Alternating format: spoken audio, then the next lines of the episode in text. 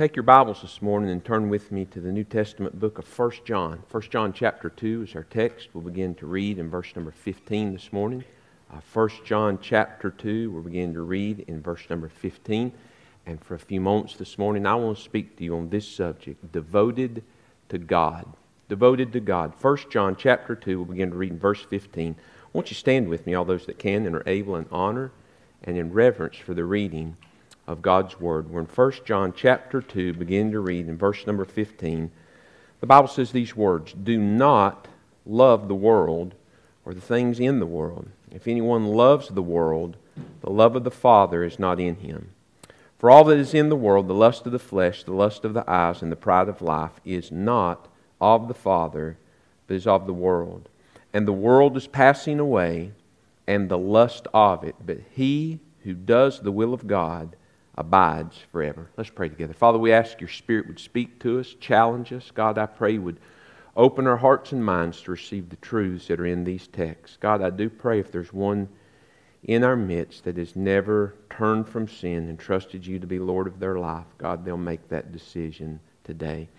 God, I pray you'll challenge every believer uh, that is here uh, concerning worldliness uh, today, and your Spirit will bear out the truth and reality of where we really stand in our walk and in our relationship with you. And God, I pray as we come to a time of invitation at the conclusion of this service, in response to this text and the ministry of the Holy Spirit in our lives, God will respond by faith to what you're calling us to do today. Bless this time. Be honored and glorified through everything that's said and done here. It's in Christ's name we pray. Amen. Now I invite you to be seated. Last week in chapter 2, uh, begin to read in verse number 6, uh, we saw what John challenged us concerning abiding. chapter 2, verse 6 says, And he who abides in him ought himself also to walk as he walked. Remember, John is challenging us concerning the fellowship um, that we have with the Lord, those things that we have in common in a relationship. Uh, verse 7 says, Brethren, I write no new commandment to you, but an old commandment, which you've had from the beginning. The old commandment is the word which you heard from the beginning. Again, a new commandment I write you, which thing is true in him and in you, because the darkness is passing away and the true light is already shining. He who says he is in the light and hates his brother is in darkness until now. And he who loves his brother abides in the light, and there is no cause for stumbling in him. But he who hates his brother is in darkness and walks in darkness and does not know where he is going because the darkness has blinded his eyes. And so John is challenging us on two uh, objects of love that we are to express. One is our love for God. Uh, Deuteronomy chapter 6, verse 5. Uh, we shall love the Lord our God with all of our heart. And then that's the old commandment. But then out of that love begins to bear fruit, and we begin to have love for other people, even if they're unlovable and we don't really like the things they do and the way that they live.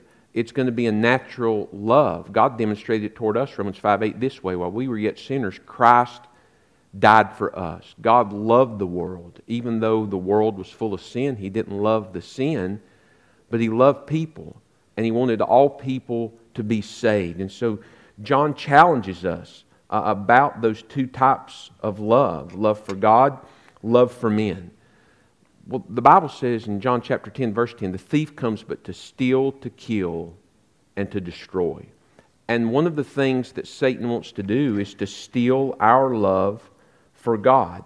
Uh, John bears out that walking and abiding, that is, following Christ every day, being a doer of his word and his will, and then abiding, being dependent upon him, uh, admitting that we're helpless before him, remaining, abiding in his love and in a right relationship with him. Those two things coupled together equal total devotion to God. And that's what John's bearing out in verses 15 through 17. You're going to be totally devoted to God or you're going to be totally devoted to the world. There, there is no in between. So, four things I want you to notice about that this morning. First, notice a clear command, a clear command from God. Look again in verse number 15. The Bible says, Do not love the world or the things of the world. Uh, nope, that's pretty plain English, friend. Do not. And so there's not to be any type of affection or love that we're to have for the things of the world. But what exactly does John mean by the world? Where in John chapter 3, verse 16, the Bible says, For God so loved the world that he gave his only begotten Son, whosoever believed in him would not perish but have everlasting life. For God so loved the world. Well, what is the world? Well, it's people. Uh, everyone who's ever been born, everyone who ever will be born. God, again, doesn't love sin, but he loves souls. He wants all people to be saved. So that's what that word world there means. But just two chapters before that, in John chapter 1 uh, and verse number 10, uh, the Bible teaches that the world was made by God. So the world was made by Him, Jesus. He's talking about the, the earth itself, but the world did not know Him. He's talking about mankind there. But that's not what's being discussed here in verse number 15. There's nothing about the earth or mankind being talked about in 1 John chapter 2. When the Bible says, do not love the world, he's not talking about the earth. You say, well, you know, I don't. I try to litter all the time. I hate I hate the earth. And you say, Well, I don't like people either. He's not talking about either of those two things. When, now, pay attention to me. When John's talking about the world here in 1 John chapter 2, verse number 15, he's, he's speaking about a system of thought, a system of speech, a system of action that is contrary to and it's in opposition against the things of God as revealed in the life of His Son and in His Word. Now, I want, I want to read that to you again. When, when the Bible here is talking about the world, it's talking about a system of thought, speech, and action that's contrary to and it's in opposition against the things of God as revealed in the life of His Son and through His Word. Remember that Philippians chapter 2 and verse number 5 says, Let this mind, let this mindset that was in Christ Jesus be in you also. And so the mindset of Christ the mind that Christ has, the way Christ speaks, the way Christ thinks, the way Christ acts, the mind that, that, that, that dictates and dictated how he thought, spoke, and reacted to things is completely in complete contrast to the world's way, the way the world thinks and the way the world speaks and the way the world acts. And so the Bible says, do not love that mindset of the world. Do not love the world or the things in the world. Uh, Mark chapter 12 and verse number 30 says, We're to love the Lord our God with all our heart, our soul, our mind, and our strength. Not, not part of our heart, not part of our mind, not with part of our soul, but with all of it. Now, friend, you need to hear this this morning.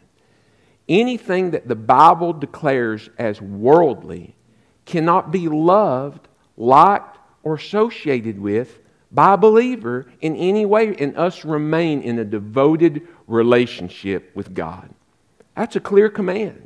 And I realize we're living in a day where everybody likes to operate in gray areas, uh, but there's no gray area in this. Look again in verse number 15. Do not love the world or the things in the world. We're to wholly and totally be devoted to the Lord. And so how that bears out is this. See if you've ever heard this before.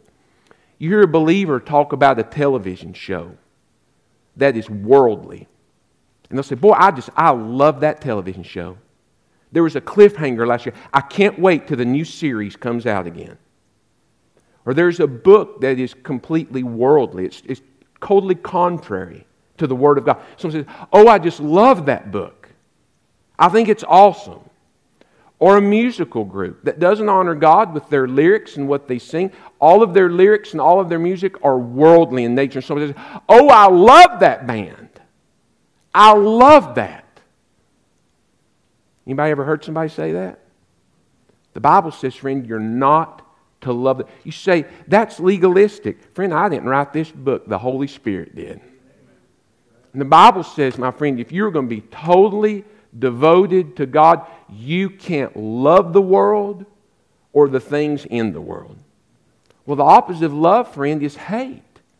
You have to come to a place where you hate those things. That is a clear command. Not people, but the things of the world. That is the only mindset that we can have. Why? Because Jesus said in Matthew chapter 6 and in verse number 24, He said, No one can serve two masters. You can't ride the fence. He says, No one can serve two masters, for you either hate the one and love the other, or else you'll be loyal to the one and despise the other. There's no in between. You're either totally devoted to God or you're totally devoted to the world. You say, Well, I try to blend it. In God's eyes, you're totally out. So that is an absolute clear command from God. Second, notice a conclusive test. So here's a little test to see where you stand in that. Now, remember in high school chemistry, some of you just had, you know, chemistry PTSD. It just hit you, you just jumped. Remember, there was a little test that we would take to see the pH uh, level in something. Remember, pH is measured from a scale of 0 to 14. 7 is neutral, that's water. And anything from 0 up to 7 is base. Uh, acid, and then anything above 7 to 14, that's alkaline. And there were these little pieces of paper, and you would stick it down in the liquid. And if it didn't, if it was to determine acid, and it was acid, it would change color. And you said, well, that's, that's acid. Well, if it didn't change, you'd stick the other one in there. And if it did change color, you'd say, well, that's a base. Well, if it didn't change either, you'd say, well, that's just water because it's neutral. So there was a clear, conclusive test, a litmus test. And we use that phrase, say, well, here's a little litmus test. Well, here's a spiritual litmus test to see whether you're totally devoted to God or you're in God's eyes, you're, you're worldly. Here it is. Do not love the world or the things in the world. Here it is. If anyone loves the world, the love of the Father is not in him. Period. That's what God says. So if you have that attitude to something that the Bible declares is sinful or is worldly, and you love that, you've just got a soap opera you can't miss. You love it. Bible says you don't love God. So I, I love this action. I love this comedian. I love this person It's got this, this lifestyle. I love their lifestyle, but it's contrary to God. Bible says you don't love God. Now, friend, I realize in the day in which we're living, that's not popular, but can I declare to you, that's one of the reasons why the church makes little impact on the world in which we're living. And the church did the most for the world when the church was least like the world. You go back to the book of Acts and you see the difference the church made in its community. It's because hearts were aflame for the Lord Jesus Christ. People were growing in a loving relationship. But remember, Revelations chapter 2 and 3 are seven different letters to seven different churches, which represent seven different church ages, which we are certainly living in the last one.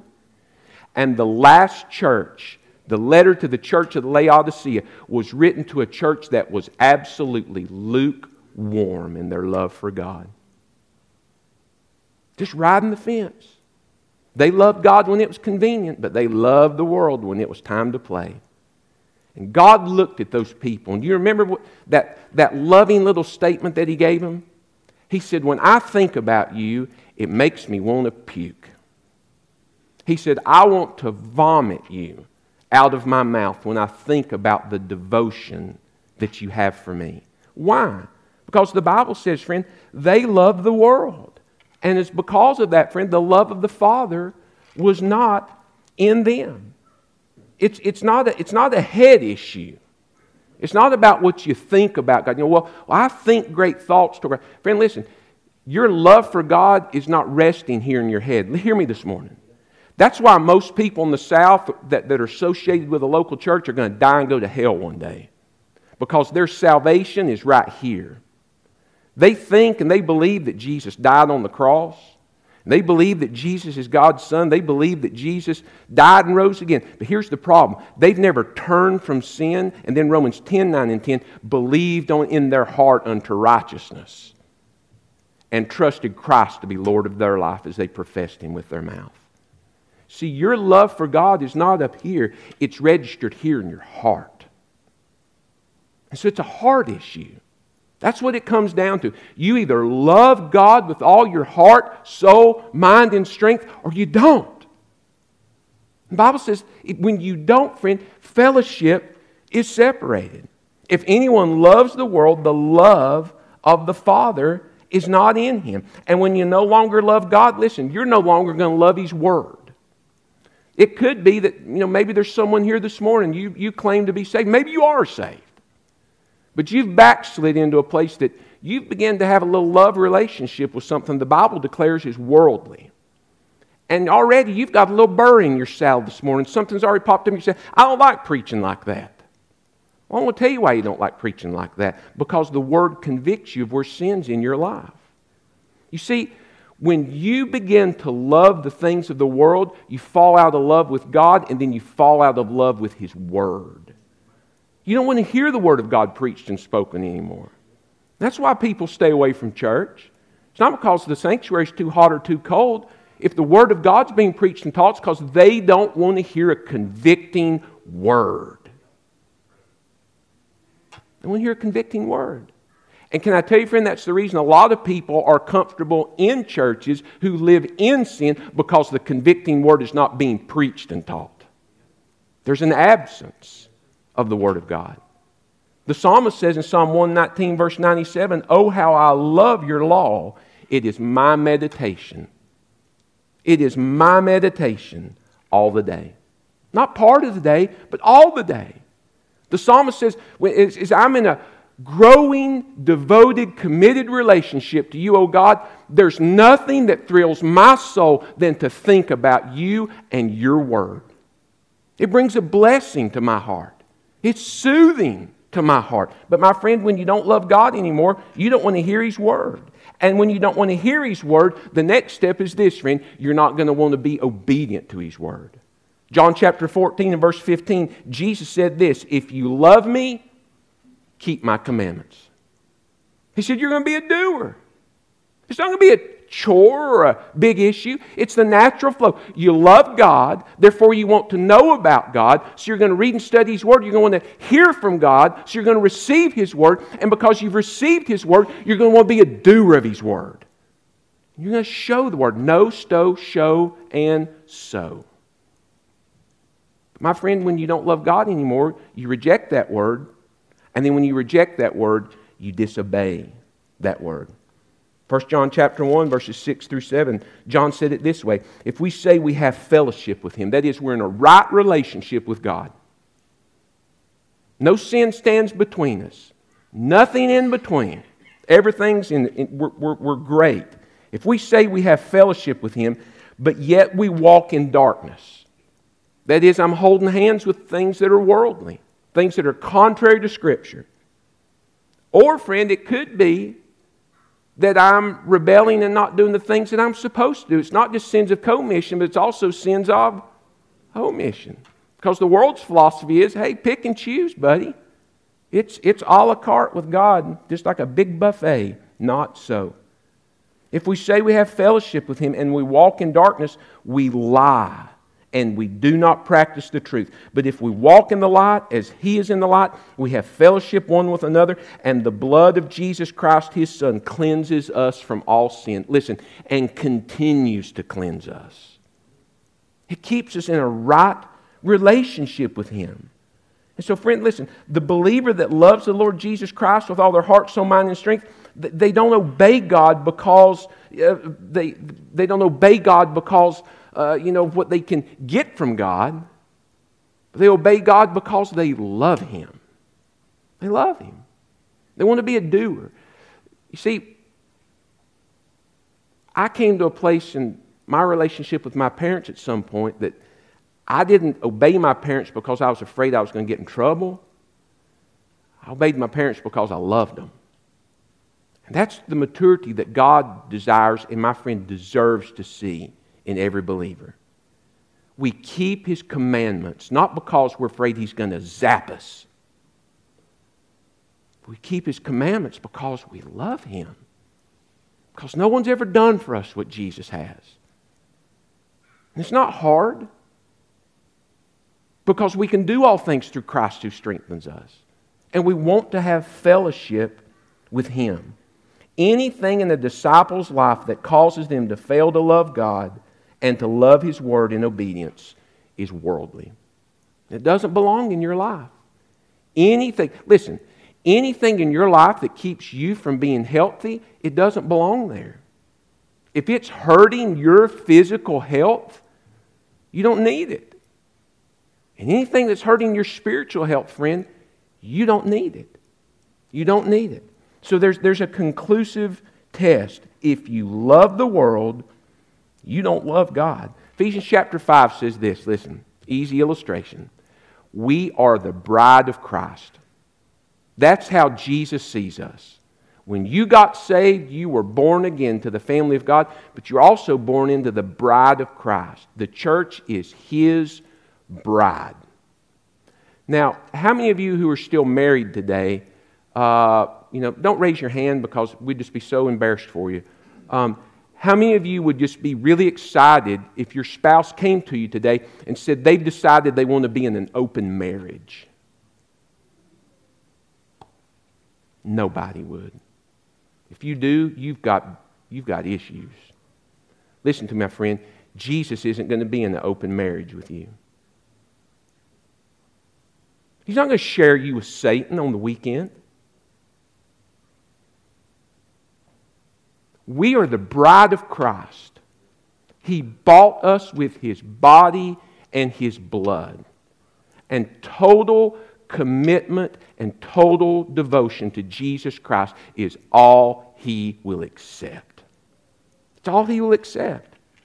Clearly and conclusively, he says, Do not love the world or the things in the world. If anyone loves the world, that is, if anyone is having an affair with the world, if anyone is trying to be in an open marriage with the world and the devil, the love of the Father is not in him.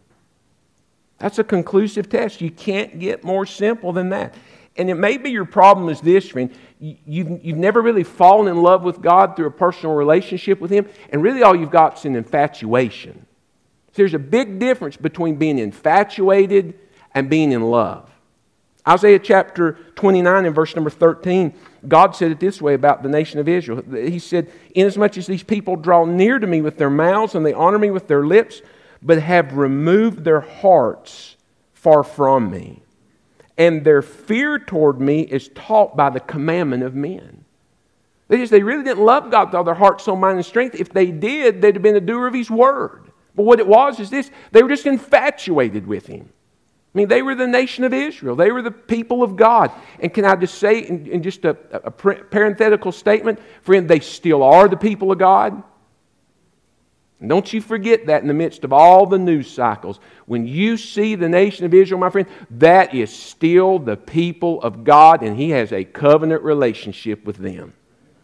You need to remember that. But He sent Christ to redeem even them. They were just infatuated. There's a lot of people, my friend, that get tied to the church. They don't love God with all their heart, soul, mind, strength. They're just infatuated with Jesus. They, who in their right mind wants to go to hell? Nobody. So a lot of people become infatuated with Jesus and the blessings of Jesus but they never enter into a saving relationship with Him. And whereby, my friend, the Holy Spirit begins to live in a spiritual life and they grow in a devoted, spiritual, committed, surrendered love. Are you infatuated with Jesus? Or do you really love Him with all your heart, soul, mind, and strength?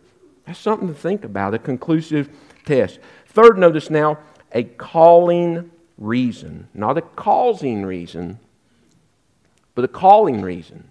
What would make someone begin to love the world and the things of the world? What is it that calls or tempts one to turn to worldliness? Well, look at verse number 16. The Bible answers it for us.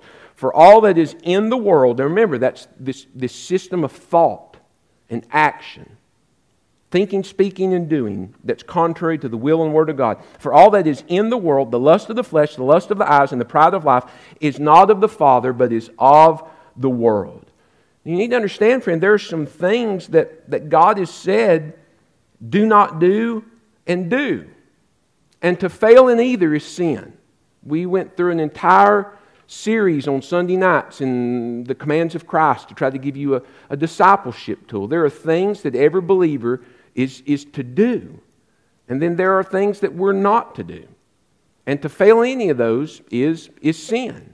But, but you need to know also there's some things that are okay in their proper use that become not okay if they're manipulated by the flesh and by the world. And those show up on three fronts the lust of the flesh, the lust of eyes, and the pride of life.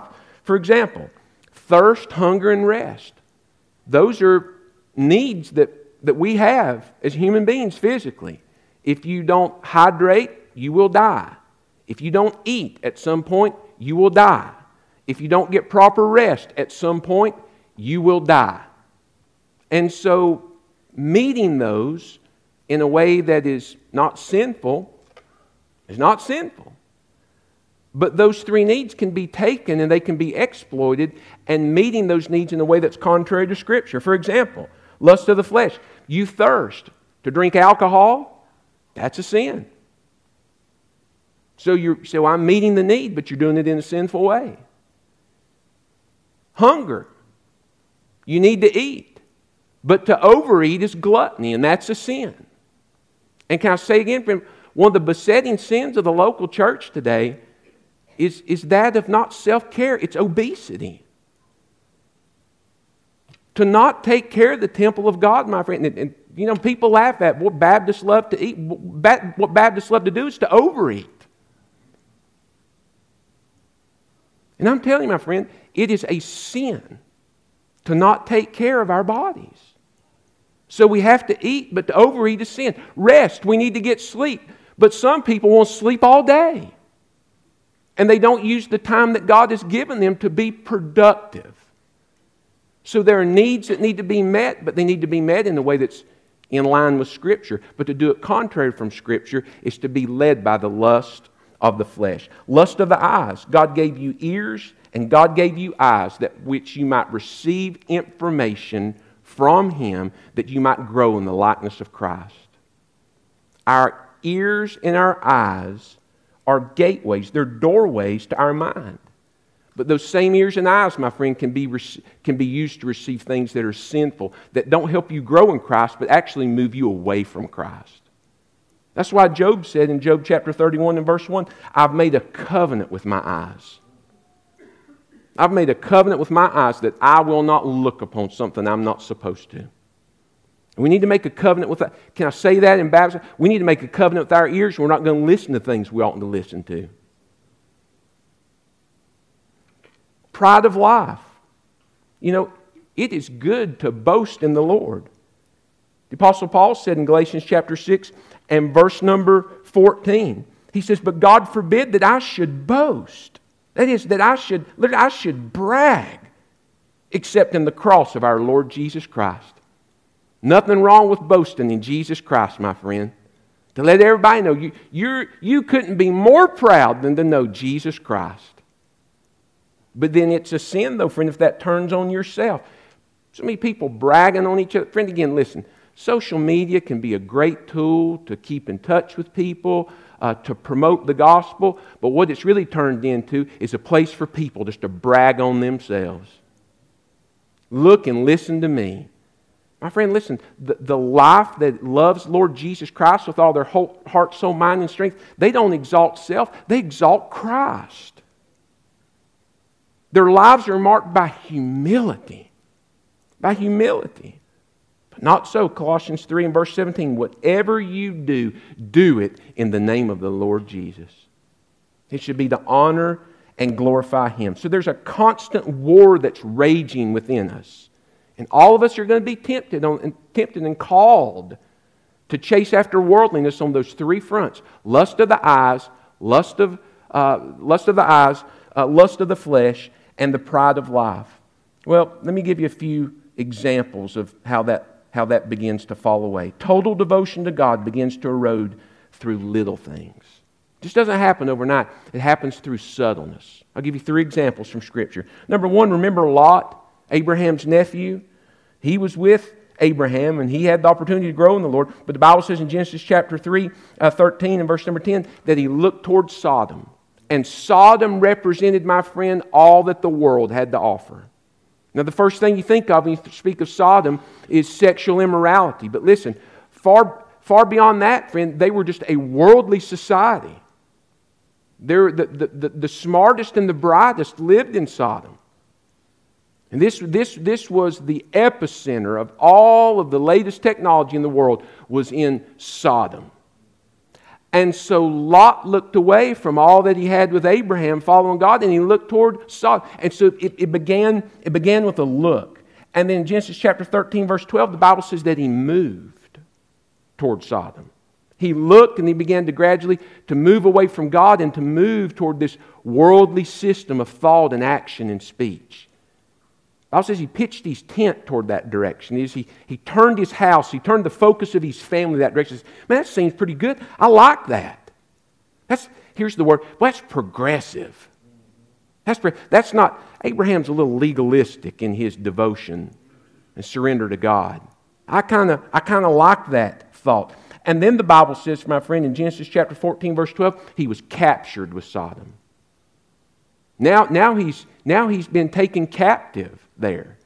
And then, even after he has the opportunity to be set free, Genesis chapter 19, verse 1 says this He settled down in Sodom and he's, he's at the front gate. He works at the Welcome Center. If you came to Sodom, Lot was one of the first people that you would meet when you came to town. And that's progressively how it happened. It started with a look. He just entertained him. Said, "Well, it really won't, really won't hurt that much. Just engage it a little bit." And then he began to position his life. You know that that kind of sounds good to me. And then all of a sudden, he finds himself entangled in it, and has the opportunity to get free. And now he's completely immersed in worldliness. And my friend, at the end of it, he lost his testimony, he lost his wife, and then the most horrible thing that you could imagine between his daughters and himself happened, and the Moabites and the Ammonites came to be as a result of it. And it all started, listen to me, don't miss this, with what a lot of people today would call a little legalistic look started with a look when all he had to do was identify and say, That's worldly, therefore I can't have it because I love the Lord Jesus Christ with all my heart, soul, mind, and strength. I love him. It happened with Samson, Judges chapter 16, verse 20. Samson, who was to be totally devoted to God, living the life of a Nazarite, totally devoted, through little things began to slip away. And Judges chapter 16 and verse number 20, the Bible says, He knew not that the Lord had departed from him. It happened through little things. And the end of his life was marked by binding, by blinding, and by grinding. He was bound, he lost his eyes, and there he was, grinding every day as people laughed at him. Because he embraced worldliness. Peter, boy, he stood in his own strength. He had a better plan than God. Matthew chapter 16, verse 22. He looked Jesus in the face and said, Far be it from thee, Lord. You're not going to die on the cross. I won't let that happen. Jesus said, Get behind me, Satan. You know, this is why I've come. And then, full of his own strength, buddy, he didn't need to be filled with the Spirit. He said, Lord, everybody else, Matthew 26, 33, they, they, may, they may stumble, but I never will. You see, he's, be, he's begun to embrace the world's strength rather than being dependent upon the Lord. And at the finger pointing of a little girl, he denies he even knows the Lord. And he flees away. He flees away. It happened to Eve, Genesis chapter 6 and verse 3. This is where we see lust of the flesh, lust of the eyes, and the pride of life so played out. As for the tree in the midst of the garden, you shall not eat of, for the day thou eatest thereof, you will surely die. And the serpent was more subtle than any beast of the field which the Lord God created. He came into the garden, he tempted Eve on those three fronts, He said, God's not going to judge you. You're not going to die. Look at it. Don't you want to taste it? And you're going to be wise just like God. And she yielded to it.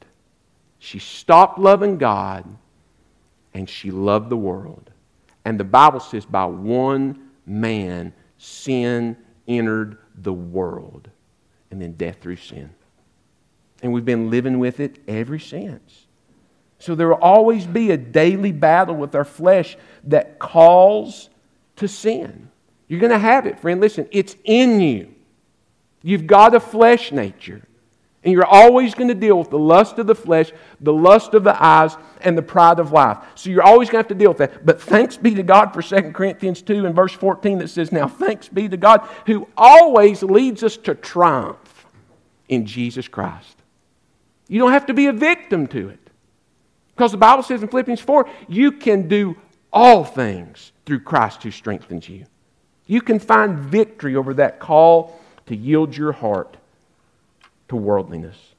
Fourth, and I close, I want you to notice now a certain ending. What's, what's the end result for the world system?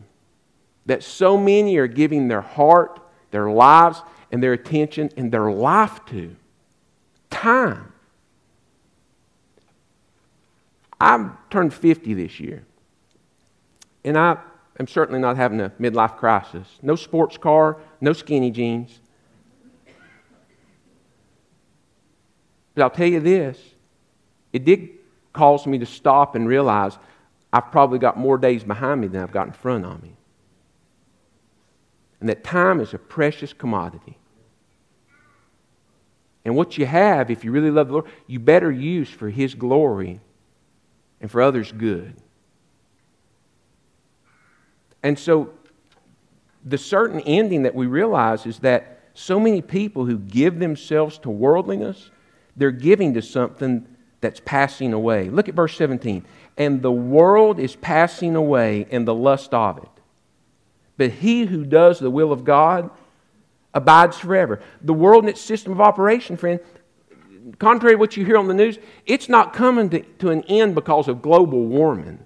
God help these poor little people that are chaining themselves in the middle of the highway over global warming and are going into art galleries and, and pouring a gallon of paint on some priceless piece of art. I mean, they're just they're, they're losing their mind over think everything's going to go up because of global warming. My friend, global warming's never going. Is the Earth getting warmer? I don't know. I really don't care because I know who holds the world in His hands, and if God wants the world gets hotter, it's going to get hotter. The world and its system is coming to an end because God says it's going to. this is what you need to hear this morning and understand as we come to a time of invitation. Listen to me. The Bible clearly teaches in the book of Revelation, it's laid out this way from Revelation chapter 4, verse 1 to Revelation chapter 19. Revelation chapter 4, verse 1, John says, I heard a voice say, Come up hither. That is the rapture of the church. Jesus is coming back for his church. One day he will not bodily step his feet on this earth. He'll be in the air and he'll call the church to rise to meet him. And the Bible teaches that after that happens, my friend, that in the book of Ezekiel, chapter 38 and 39, there are going to be seven years of great tribulation on this earth where God's going to deal with the nation of Israel but he's going to pour out his wrath on this earth for sin. It's going to happen for seven literal years. And there's a lot of things that are going to happen, the Bible says, but the end of that seven years is going to culminate with this. Not far from where you see all of the drama happening right now in the Middle East, all the armies of the world are going to gather together. China, Russia, all the Muslim nations united as one for one singular purpose to blow Israel off the map in the valley of Jezreel at a place called Armageddon. But the Bible says, my friend, Revelation chapter 19, just before that happens, Jesus Christ is bodily coming back again to this earth. He's going to step down on this earth as King of Kings and Lord of Lords, and with His Word alone, my friend. Not a drone, not a bomb, not a gun, not gas. With His Word alone, all the armies of the world are going to perish. And he's going to set up a literal kingdom for 1,000 years upon this earth. And then at the conclusion of that 1,000 years, the earth is going to be changed so as by fire. You say, what's it going to be like? I don't know. God will tell us one day when we'll see it. But it's going to be different. The point is this all the world's system of thought and action and speech, listen to him, it's coming to an end. But only that, my friend, that is done in Jesus' name will remain. Listen to what the Bible says. And the world is passing away and the lust of it, but he who does the will of God abides forever. I mean, my friend, if you don't have a personal real relationship with Jesus Christ, you will spend eternity in a place the Bible calls hell. Eternally separated from God and His goodness. That's what it comes down to. And so, if you want to be deceived by, well, that's just legalistic, and they're trying to keep me from having fun. My friend, I'm, the only thing I'm trying to keep anybody from is going to hell and from living a wasted life. That's the only agenda that I've got in life, is to see people know Christ and grow in Christ. And if you've never been saved, my friend, you need to turn from all that is in the world and you need to turn to Jesus Christ today and trust Him to be Lord of your life. And then let Him, my friend, put a new heart in you. And you'll begin to want to do the things of God. You're always going to struggle with the flesh. I do. Anybody in here that tells you they don't is a bold faced liar. Everyone struggles with flesh. But thanks be to God who always causes us to triumph in Jesus Christ. Now, the second person I want to talk to is the believer who you're holding hands with the world. See it for what it is today. See it before God. You are trying to live in an open marriage with Jesus Christ. It's not legalism. It's not legalism. You're trying to live in an open marriage. And the Bible says, my friend, if you, if you really love something that the Bible says is sinful, the love of the Father is not in you. It might all bring you to a place where you really ask yourself the question Am I just infatuated with Jesus? Or do I really love Him with all my heart, soul, mind, and strength because I've entered into a personal saving relationship with Him? And I'll remind you this too, my friend. The Bible says, Let him that stand take heed lest he fall. Just because you are committed today my friend, you could choose to become uncommitted tomorrow. Be disciplined, be dedicated. Spend time with the Lord each morning. Any day that you can begin your day without Bible study, you're declaring to God, I can make it without you today. Only that done in Jesus' name, my friend, will bring fullness of joy both now and in eternity. I close with the words of the preacher from Ecclesiastes chapter 12 where the one who had experienced all the world had to offer said this at the conclusion of it all. Verse 7 says, Then the dust will return to the earth as it was, and the spirit will return to God who gave it. Vanities of vanities, says the preacher. All is vanity. He says, All that the world has to offer is absolutely worthless. Listen to verse 13. Let us hear the conclusion of the whole matter. Remember, this was a man who experienced all that the world had to offer in measures that our minds can't even begin to understand. And at the end of his life, he says this here's the conclusion of the whole matter Fear God, keep his commandments, for this is man's all. I want to ask you this morning are you really devoted to Jesus Christ? Let's bow our heads and close our eyes. Do you know Him today through a saving relationship? Has there ever really been a moment that you turned from sin and you trusted Christ to be Lord of your life? If there's never been that moment, won't you do it today? He loves you. He died for you. He wants to save you and forgive you. But my friend, you hear me. He will not violate your free will. You must choose to turn and trust Christ to be Lord of all of you. If you would do that, just tell him so right now in the simple prayer of faith where you sit. Pray just like this God, forgive me of my sin. I believe Christ died for me. I believe he rose again. And I turn from sin. I trust Jesus to be Lord over all my life today. That's, that's my prayer. That's my confession. If you meant that, in just a moment, I'm going to stand here at the front when they begin to sing. Won't you make your way to the front so I can encourage you in what God wants to do next in your life? I wonder if there's a believer here today that the Spirit of God has convicted you. You didn't even realize that it was happening. It just began to happen subtly. But you realize that you've created some ties, or you've allowed the world to create some ties to you. And you really do love some things of the world, and you're not totally devoted to God, would you not forsake those and renounce those today? Ask for God's forgiveness and leave for this place, leave this place today in a totally committed, totally surrendered relationship that's totally devoted to the Lord Jesus Christ. And just tell Him so in a simple prayer of recommitment today.